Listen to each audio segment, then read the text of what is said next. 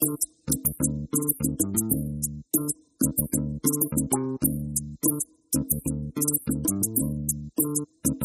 Hello and welcome. I'm your host, Neil Howard. Thank you for returning for another segment of Health Professional Radio. We'll be speaking with Dr. Waqaas Al Siddiq, founder and CEO of Biotricity Incorporated. It's a med tech company. He's going to talk about the role of AI in the future of wearable heart monitor devices and the FDA cleared BioFlux. Welcome to Health Professional Radio. Dr. Al Siddiq, thank you for joining us. Thank you for having me. Tell us a little bit about yourself and the work that Biotricity is doing in the field of cardiology. Absolutely. So I'm an engineer by training, uh, and you know, got that entrepreneurial bug. And uh, my particular expertise is really in wireless sensors and cloud computing. And so that, you know, healthcare for me was always an interesting area because I felt that that future for us as a society and as individuals was really about being able to engage and be consumers of health, uh, as opposed to you know going in and, and, and really dealing with uh, issues once we've already been diagnosed. And so, you know, I took that expertise, applied it in, in uh, biotricity. And biotricity is really a remote patient monitoring and uh, med tech company that's focused on the cardiac landscape. So we have a number of products, but our focus really was around this idea that how do we support patients while they're outside living their life? And most importantly, how do we do it in a way where if something actually happens, that data can be accessible remotely so that you can deal with emergency response? Because within healthcare, you know, up until a few years ago, and, and even now, most of healthcare, it's really not real time uh, smart monitoring. It's actually passive uh, monitoring. And what I mean by that is you're wearing a device, that device collects that data, and then you bring it back to your provider or, or to the hospital, and then they download the data and then they do analysis, and then you get your your your diagnosis. So as opposed to having a device that can actually, you know, three o'clock in the morning, co- understand what's going on, see the anomaly, and transmit it. And that's what we really focused on. So we focused on building smart connected devices, and we focused on the cardiac landscape because it's the number one killer in the world, and we saw that there was an opportunity to support the patient through their entire journey. And, you know, what I mean by that is you get diagnosed. What happens after diagnosis? You go to disease management. What happens after disease management? You go to, uh, you know, lifestyle and, and, and engagement. So we really built a platform that applies and, and delivers solutions for patients in each of those stages of their cardiac journey. Now, it's my understanding that there are, are quite a few uh, wearable monitoring devices out there. Um, what makes BioFlux uh, stand out from the others? Yeah, great question. So, you know, when you talk about the BioFlux, so the BioFlux is a smart monitor. So we talk a lot about, you know, monitoring and diagnosing and devices that are out there. Like you said, there's a ton of them, right?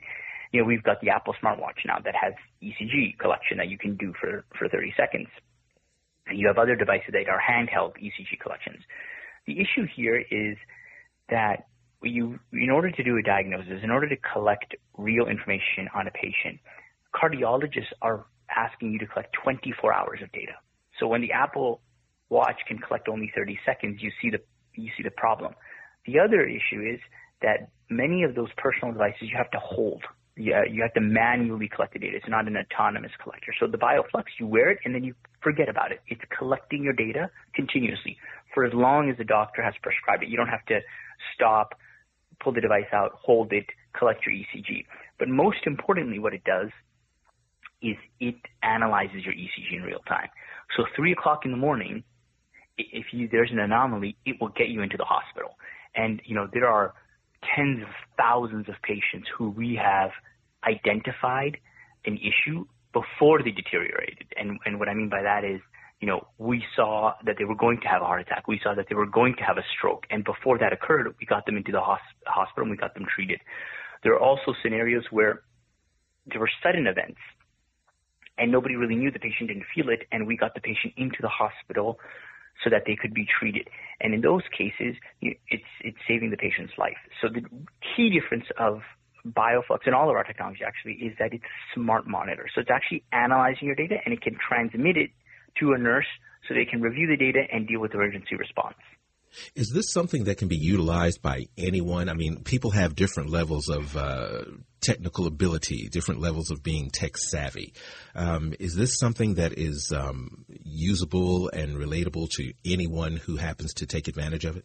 You know, one of the things that we really focused on was usability, right? And if you think about our di- demographics, so we're we do do about a hundred thousand more diagnostics a year, and you know the average age there is you know upwards of 67, right? So we have you know 80 year olds, uh, 90 year olds that have used our device, and we have you know 65 year olds and 50 year olds, and even you know 35 year olds that have used the device. I, I will certainly say that it's much easier when the individual is more techno, technically savvy, but we know for a fact that they have, there are people that are you know, older in the older demographic that have used the product and really haven't had any issues. And that I think is a testament to our focus on how to make the device simple and easy to use. We then took that technology and we also created a product called BioHeart, which won Time Magazine's, uh, you know, 200 best inventions of the world last year. That's an even simpler version because the BioFlux is really something you're going to get from a cardiologist. The BioHeart is something you can just go online and purchase if you're interested in your heart health and, and to manage it. And that's a product that we really uh, focused on simplification so that someone can really, you know, wear it and forget about it and just look at their data to understand, you know, what's going on and, and how the impact of their day-to-day choices result in improvements uh, in their heart health. Is AI um, now supporting these devices? Will it be supporting them? Um, what is the role of AI as far as these monitoring devices are concerned? You know, AI is a very interesting technology today, and I think that we sometimes get, you know, negative and focus on the negative and I think there's a lot of uh, discussion around it. And and really, what AI is going to do is, you know, if we talk about things in in a in a frank way, right? there's just too many.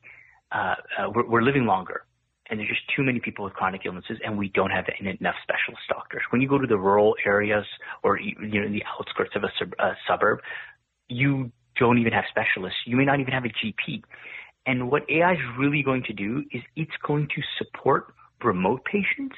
It's going to support uh, physicians in their ability to focus on the patients that need the care the most, right? It's going to allow them to expand and deliver better care. And it's going to do that in a number of ways, right? And, and that's where I like to look at AI from a use case perspective. So one case is there are those users who are self-motivated, self-engaged. You know, you give them a device, you give them something, they'll figure it out. Like you were asking me earlier about people who are technically acute, right? And and how difficult is it? They're they're just individuals that figure things out. That's a small percentage, by the way. Then there's a percentage that no matter what you do, they're never going to do anything. The large percentage of the population is actually people that need support, right? They need little reminders. And this is really technical support that's aligned to that patient's uh, specific needs, right? So it's, it's more dynamic and we just don't have enough healthcare workers that can support uh, support these patients. So AI is going to play that role of you know kind of a level one support, and I think this is really in the idea of dynamic chatbots, encouragement, engaging with the patient. But then when they know that the, it's not working, they they bring it to the healthcare workers. So what does that do? It really allows healthcare workers to support more patients, right, with with less people, which is what we need. Uh, because uh, you know, we are just have too many people that uh, that uh, need um, uh, healthcare, right? The other use case for AI uh, that uh, you know I've that I think is a great support area is the AI is going to be able to take a patient's data or you know data from these devices, and it's going to summarize and give the physician where to focus, right? So if you have 15 days of data Uh, right, times 24 hours on a patient, which piece is the most important for that physician to look at. So AI will support healthcare workers to focus on the important bits of information because now we just we're getting data overload, right? Every device is collecting data, every device is sending data. Not all of it is useful. It's the moment in time that is actually related to the problem. That's what you have to focus on, but you have to sift through it. And I think AI is going to be a great asset for that.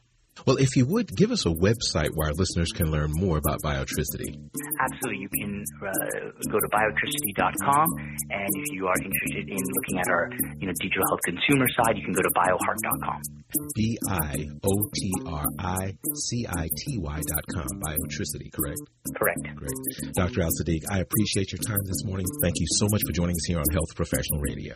Thank you for having me. You've been listening to Health Professional Radio. I'm your host, Neil Howard, in conversation with Dr. Waqaas Al Siddiq.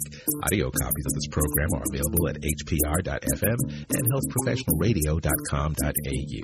And be sure and subscribe to our YouTube channel at youtube.com Health Professional Radio.